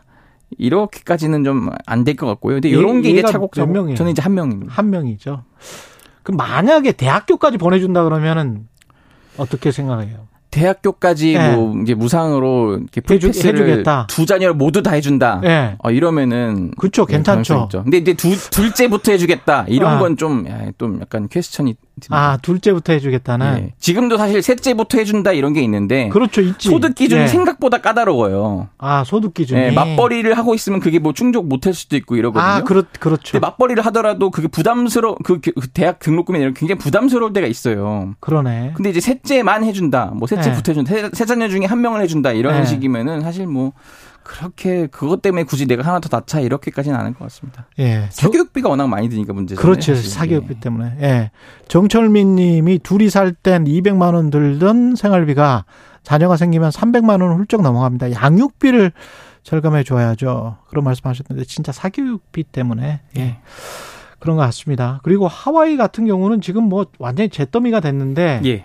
게다가 투기꾼들이 몰려 들어오고 있다고 합니다. 그렇게 요즘 그 땅을 팔라는 전화가 많이 걸려오고 있나 봐요. 하와이 주민들에게? 예, 외신 보도가 많이 이어지고 있는데 음. 원래도 이 지역이 그 마우이 섬 이제 라, 라하이나 여기가 음. 이제 하와이 왕조의 수도였는데 좀 문화유산이 풍부한 관광지여가지고 좀 개발 압력이 많았나 봐요. 근데 이참에 이렇게 막 잿더미가 됐으니까 좀 가격도 좀 떨어지고 했으니 음. 이러면은 좀 우리한테 한번 땅을 파는 게 어떻겠냐 이런 좀 개발 쪽 업자들의 연락이 좀 쇄도하고 있나 봅니다. 예, 그래서 싼값에 지금 헐값에 지금 사 드리려고 하는 투기 세력이네. 그렇죠. 그래서 예. 지금 뭐 한 주민 인터뷰 말로는 아 굉장히 역겹 역겹다. 그렇지. 네, 이런 표현도 했고요. 삶의 터전이 다 없어져 버렸는데. 네, 네. 음. 지금 그런 상황에 지금 몰려오고 있습니다. 예. 진짜 아름다운 도, 도시 곳이었는데 네. 강도도 지금 들끓는 그런 상황이라고 합니다. 네. 그러니까 예. 아무래도 지금 행정력이 뭐 소방이나 경찰 다 이제 이런 산불 진화나 그렇지. 뭐 예. 실종자 수색에 나서고 있기 때문에 예.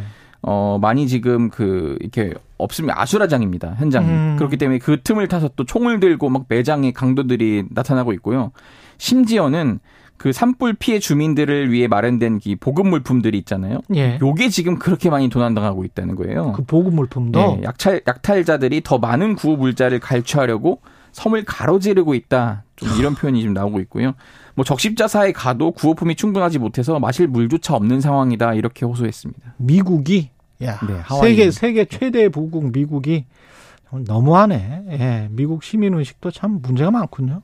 예, 그 스- 처음 산불 났을 때 영상도 지금 공개가 됐 다고 합니다. 예, 맞습니다. 그죠? 지금 산불 초기에 전기줄에서 지금 불꽃이 튀었나 봐요. 음, 그런데 그런 다음에 이제 불길이 번지는 영상이 계속 이제 공개가 되고 있는데 그렇죠. 그러니까 거- 그쪽이 그 산불이 날 때 강풍이 예고가 이미 됐었어요. 음, 그럼에도 불구하고 송전 차단 조치를 취하지 않았다는 지금 의혹이 불거졌는데 이에 따라 이제 전력회사의 책임론이 지금 커지고 있는 상황입니다. 지금 AP통신 등은 이제 이 영상이 강풍으로 끊어진 전선이 화재 원인이라는 강력한 증거다. 뭐 이렇게 지금 어. 전했는데요. 예, 그러니까 영상 보시면은 전신주 주변에 마른 풀밭이 있는데 예. 여기서 이제 불길이 강한 바람을 타고 번지는 거예요. 어쨌든 지금 전력회사인 하와이안 일렉트릭은 아직 산불 원인이 규명되지 않았다면서 소송과 관련해 공식적인 입장은 밝히지 않고 있습니다. 어마어마한 소송이 제기가 되겠군요. 네. 예, 사망자도 지금 100명을 넘었다고 하고 여기까지 듣겠습니다. 한국경제신문의 최영찬 기자였습니다. 고맙습니다. 감사합니다. 예, KBS 일라디오 최경영의 최강의사 2부는 여기까지고요. 잠시 후 3부 장윤성 기자, 신인규 대표와 함께하는 장신뉴스 준비되어 있습니다.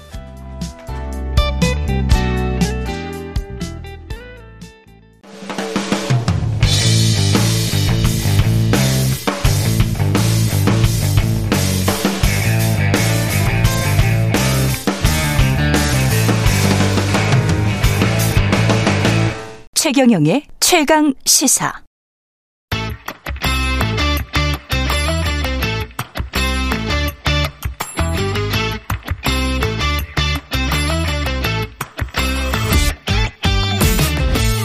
네, 오늘부터 격주 목요일마다 새로운 코너 선보입니다. 이름하여 장신 뉴스. 단신 뉴스는 다르지 않습니다. 길고 깊이 있는 뉴스를 다루는 장신 뉴스. 예, 장윤선 정치전문기자, 신인규 정당 바로서의국의 대표, 장신커플 자리하셨습니다. 안녕하십니까? 네, 안녕하세요. 네, 안녕하세요. 예. 왜 인사를 주저주저 하십니까? 예. 저희, 제, 저까지 포함해서 단신들이 모여서 이런 장신 뉴스 이런 이야기 하니까 나중에 짤 돌 것 같은 불길한 애감이 드네. 예. 예. 다리 잘려가지고 뭐 이렇게 쌀 돌 것 같은 그런. 아니, 저 이게 예. 그 정도는 아닙니다. 저도. 아, 아니 아니. 장효석 저도 기자. 단신까지는 아닌데. 예. 예. 아 근데 전 이거 하나 볼 때마다 예. 참그 작가님들의 이런 그 명칭의 그러니까요. 센스에 얼마나 저는 고민이 참 많으실까. 예, 예. 놀라고 있습니다. 일단은 뉴스라고 또 이렇게 장명을 해준 것도 두 분의 팩, 팩폭 때문에 그런 것 같아요. 예, 토론이 아니고 이건 거의 뉴스다. 예. 예. 민주당 이재명 대표는 검찰에 이제 출석을 하는데 굉장히 중요한 지금 분기점이 다가왔습니다. 그죠? 그렇죠. 예. 또 다시 이제 또 그 이재명 대표를 둘러싼 예. 이른바 이제 사법 리스크가 다시 또 막 이제 피어나는 이런 상황이 되는 건데요. 예. 벌써 네 번째. 예, 그렇죠. 예, 네 번째인가요? 번째 소환입니다. 벌써? 그렇습니다. 예. 네 번째. 그러니까 추울 때 막 됐고요. 이제 더울 때 이제 또 이렇게 되는 건데 어찌됐든 어젯밤에 간밤에 또 이제 최강 시사 올 때 그냥 오면 안 되니까 예. 취재를 했죠. 음. 민주당 지도부 최측근한테 물어봤어요. 이재명 대표 내일 뭐 출석 앞두고 심경이 좀 어떤 것 같습니까? 음. 물어봤더니 매우 당당이다. 최측근은 매우 당당하다고 예. 말했다. 보통이나 조금 당당 아니고 매우 당당이다. 예. 이제 이렇게 그 얘기 좀 꼭좀 해주세요. 뭐 이제 이렇게 얘기를 예. 하던데 여하튼 근데 또 이제 비명계 쪽에서는 최근에 많이 위축돼 있다. 이제 이렇게 서로 다른 이재명 대표가 위축돼 예, 예, 있다. 예, 그러니까 서로 다른 그 평가가 나오고 있는데요. 뭐 오늘 출석하는 모습을 좀 지켜보면 될 것 같고요. 근데 어찌됐든 뭐 친명 비명 서로 너무 극단적 인 판단을 하고 있어서, 음. 하고 있어서? 가운데가 없어요. 아 그래요? 예, 가운데가 없어서 어찌됐든 가도 큰 문제는 없을 것이다. 음. 그리고 배임을 입증하기에는 반대 증거가 너무 많고 네. 그리고 영장 실질 심사 혹여 간다 하더라도 어 기각될 거다. 어. 뭐 이런 전망을 하고 백현동. 있습니다. 그렇습니다. 예. 그렇지만 이제 반대로 국민의 입장에서는 그 내부에서는 그런 판단을 한대요. 이재명 대표 이대로 쭉 총선까지 갔으면 좋겠다. 계속. 흔들면서 예. 뭐 이런데 사실 용사는 꼭 그렇지만은 않더라. 어, 용사는? 네 원칙대로 해서 수사해서 보낸다. 음. 뭐 이런 입장이더라라는 주장이 근데 너무 많은 그 여의도 정치권에 설왕설래가 있어서 예측하기가 상당히 어렵다 예, 이런 생각이 좀 뭐 듭니다. 정치공학적 주장이고 네. 신인규 대표는 어떻게? 근데 저는 일단 기본적으로 이재명 대표 사건은 이게 사법의 정치화가 너무 심각하게 그렇죠. 전 이미 네. 진행이 됐다고 봐요. 네. 그러니까 네. 자정 기능을 잃을 정도로 네. 돌이킬 수 없는 상황이 와버렸다. 이거는 원래 는 이재명 대표 전 혐의가 있어서 수사가 시작됐다라고 봅니다. 네. 그럼에도 불구하고 이제 정치적인 고려들과 배경들이 너무 많이 개입이 되면서 이젠 이거 정치 수사화가 될 수밖에 없는 거고 메뚜기처럼 계속 뛰었어요. 대장동에서부터 시작하지 않았어요? 그렇죠. 그렇죠. 예. 네, 그 정도. 근데 그것은 사실은 국민의힘도 원했던 거지만 이재명 대표도 원했던 거거든요. 그러니까 두 쪽 진영이 다 이 정치화를 원하고 있다. 아. 이걸 저는 배경에서 먼저 말씀드리겠고요. 음. 원래는 8월 영장설이 되게 유력했어요. 근데 저는 영장 안 칠 것 같았거든요. 그 네. 이유가 어.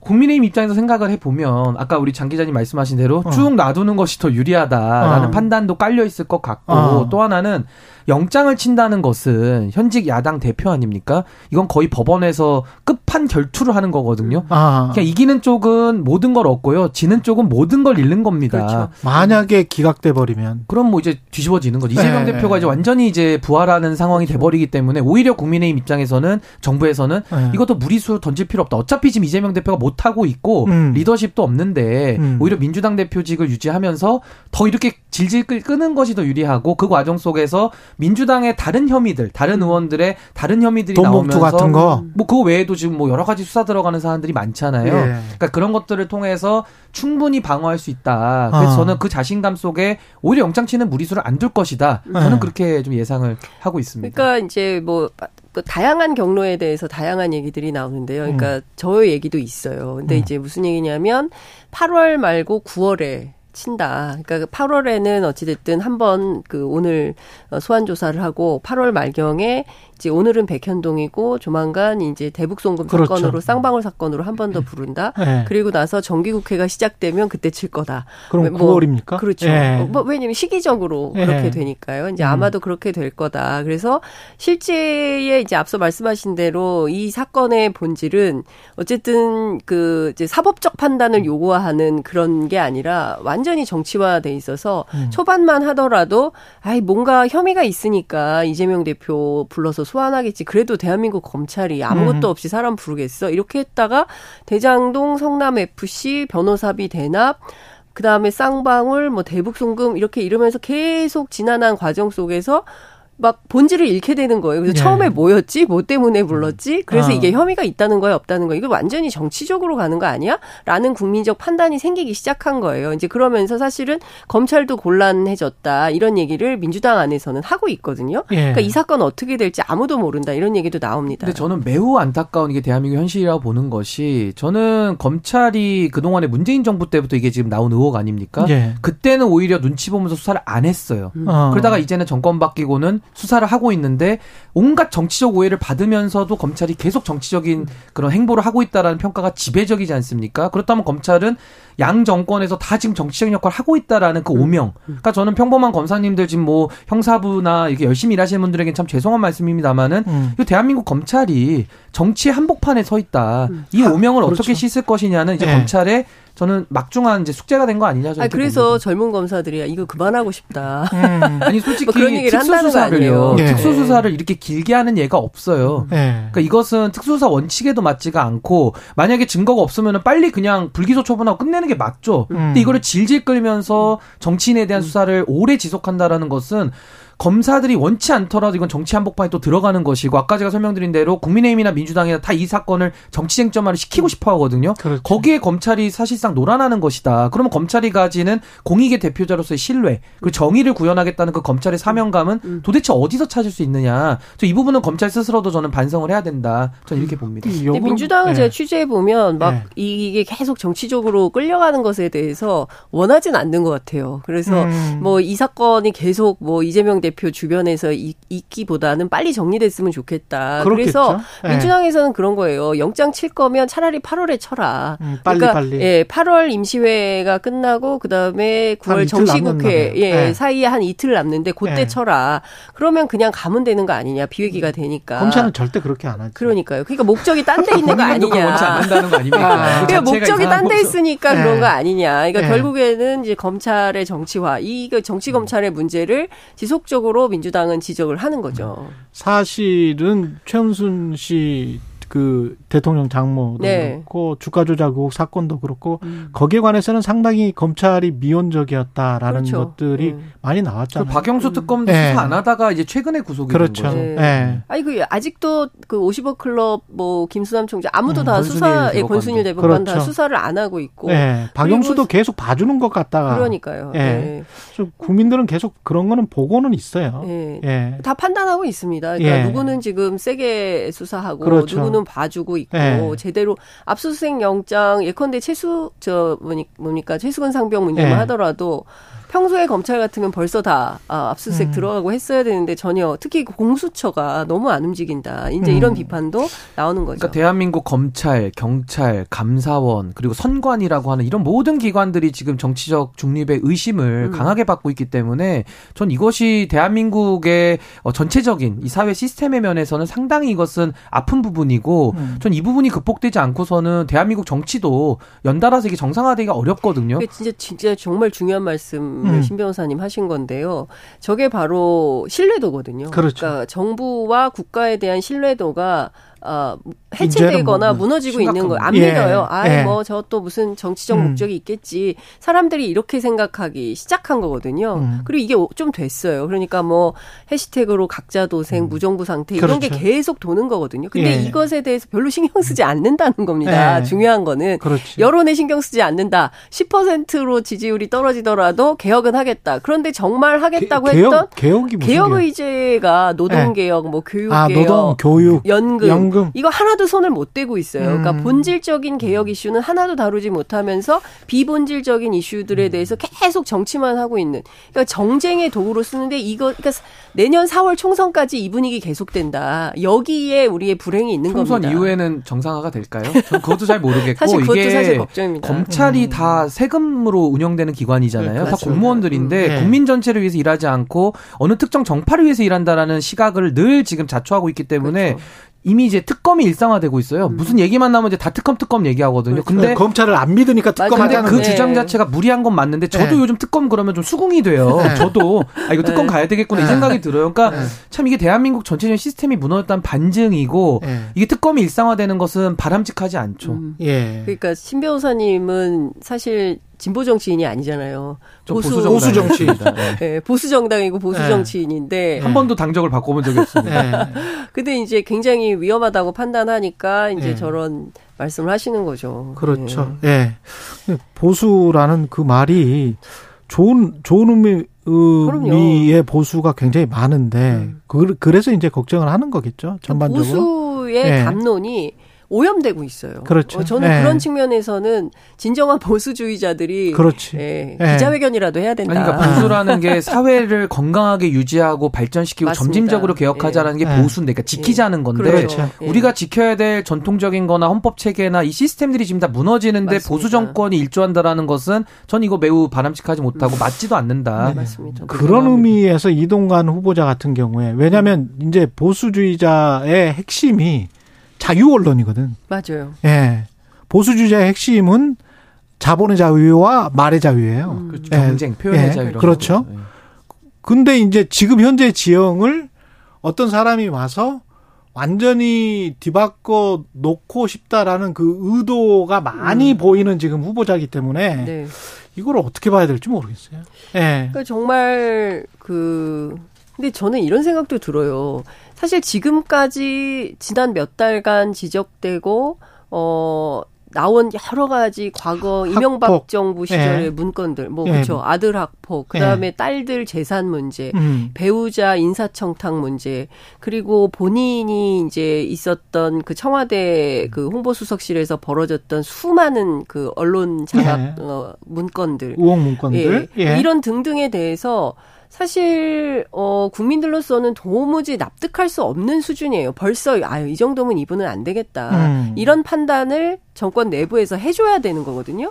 그런데 뭐가 문제야? 학폭 문제는 사실이 아니야라고 음. 주장을 하는데 어제 이제 문화방송 보도를 통해서도 교사가 나섰어요. 저는 굉장히 가슴 아픈 대목으로 보는데 이런 얘기를 했습니다. 우리는 장시간의 경험으로 축적된 학생 관찰 전문가다. 이제 교사를 음, 이제 그렇죠. 자기 자신, 그러니까 언론에 처음 이제 인터뷰하신 분인데 두려움도 보고 절망도 보고 용기와 의지도 본다. 뭐 이러면서 쭉 얘기를 하는데요. 중요한 포인트는 어, 최근 상황을 봤을 때 당시 아이들 그러니까 이때 이동관 후보자 아들이 고1이었고 이 피해 학생들도 고1 같은 동급생들이었습니다. 2011년도에 당시 아이들의 아픔과 절망에 공감했던 자신들의 취지가 어, 무색해지는 게 너무 힘들었다. 그래서 이제 인터뷰를 나서게 됐다. 이제 이런 얘기를 하는데요. 그때 네. 화해한 게 아니다. 어. 어, 이동관 수석은 그때 애들이 다 화해하고 문제 없다. 이제 이런 주장을 했는데 실제로 그렇지 않다라는 얘기를 하고 있는 겁니다.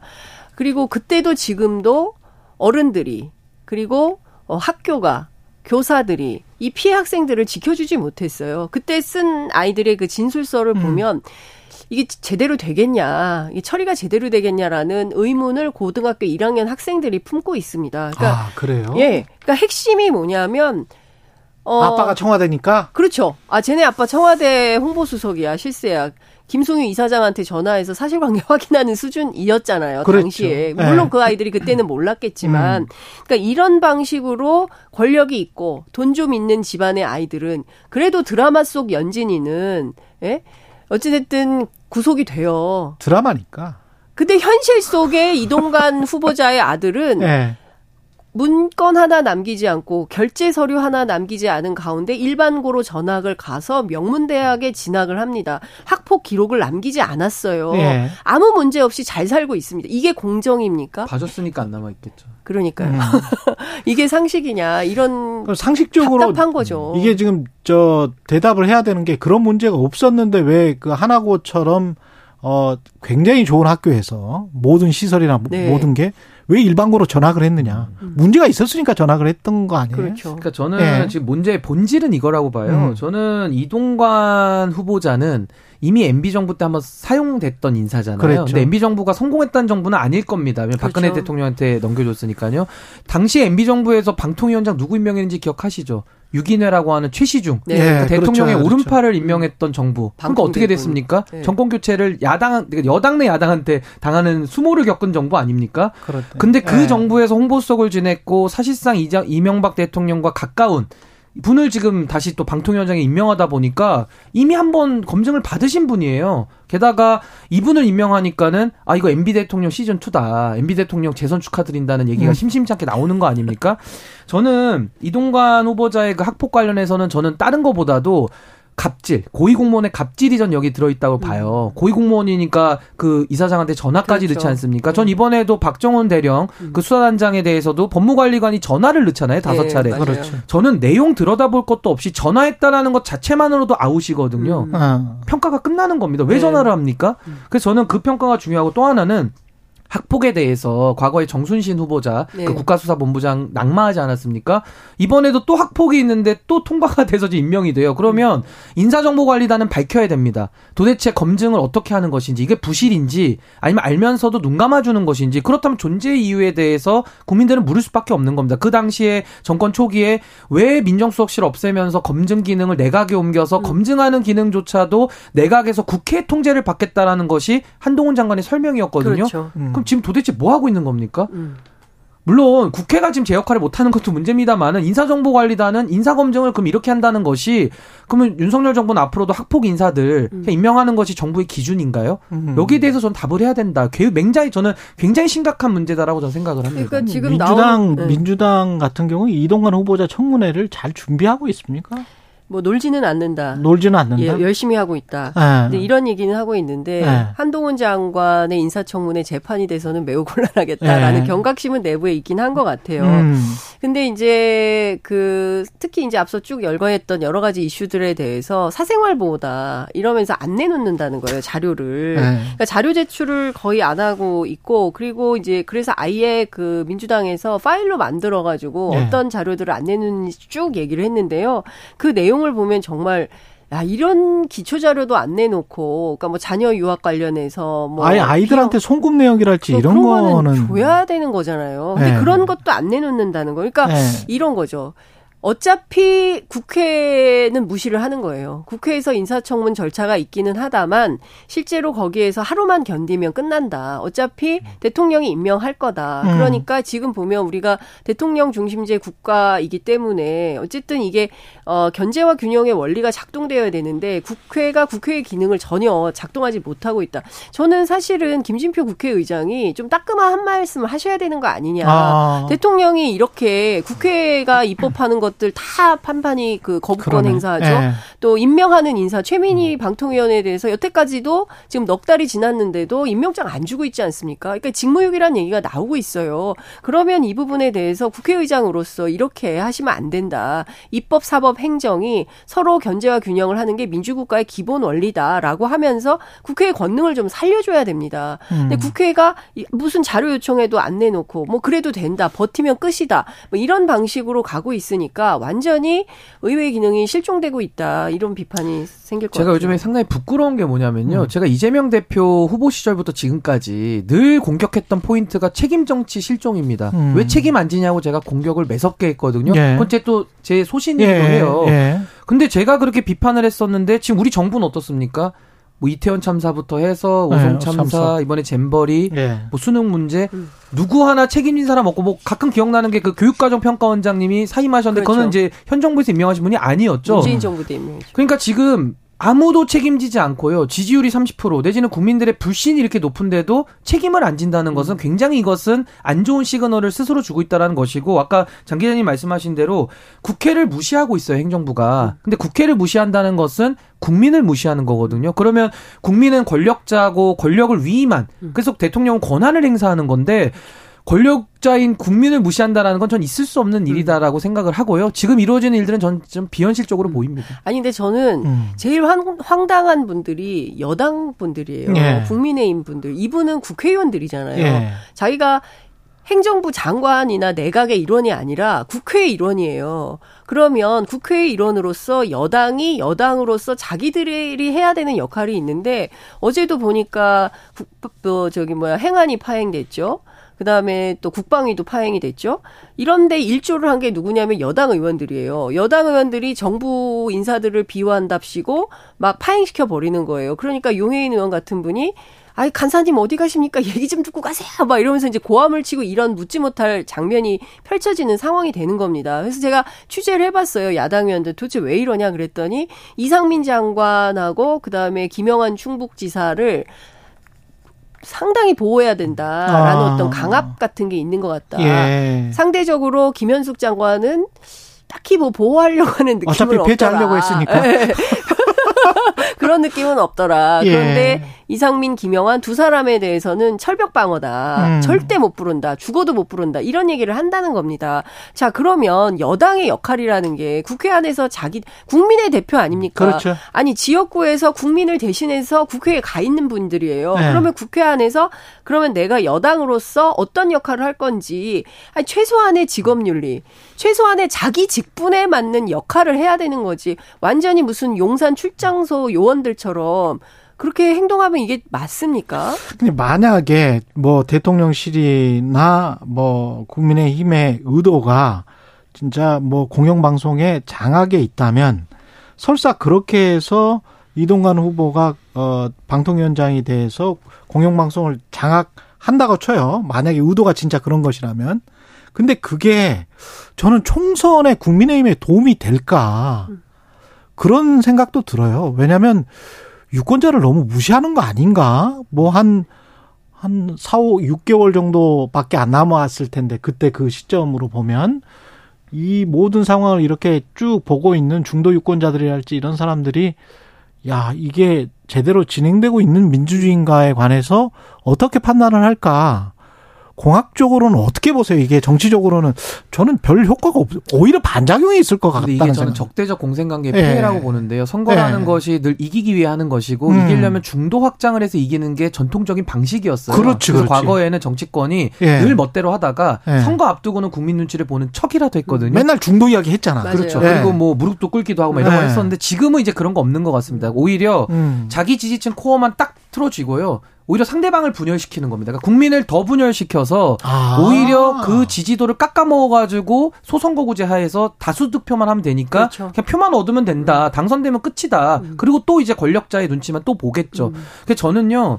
국회의원이 국민의 대표자고 우리가 사법부는 선출하지 않지 않습니까? 그렇다면 대통령도 선출하고 국회의원도 다 선출하는 거예요. 국민들이 직접. 그러면 대통령하고 같은 위치거든요. 음. 그 동등한 위치에서 대통령을 견제하고 감시하고 여당이면은 때로는 협조하더라도 잘못됐을 때는 잘못됐다고 얘기를 해야 되는데 지금 정치는 그게 완전히 무너졌죠. 오히려 자기 공천 하나 받으려고 그러네, 공천권자 그러네. 네. 내지는 그렇죠. 대통령실만 바라보고 있으니 저는 국회의원 자격이 없다. 저는 이렇게 봅니다. 그러니까 완전히 옛날에 총재 시 절로 돌아간 거예요. 아. 그러니까 이 그 국민의힘 여당 취재를 해보면 용산의 눈치를 보기 때문에 아무 말도 안 한다. 그 예. 제가 최근에 물어봤어요. 했더니 어떤 그 여당 의원이 이런 얘기를 하더라고요. 저희 의원 단톡방 있는데요. 거기에 아무 얘기가 없어요. 수고하십니다. 고맙습니다.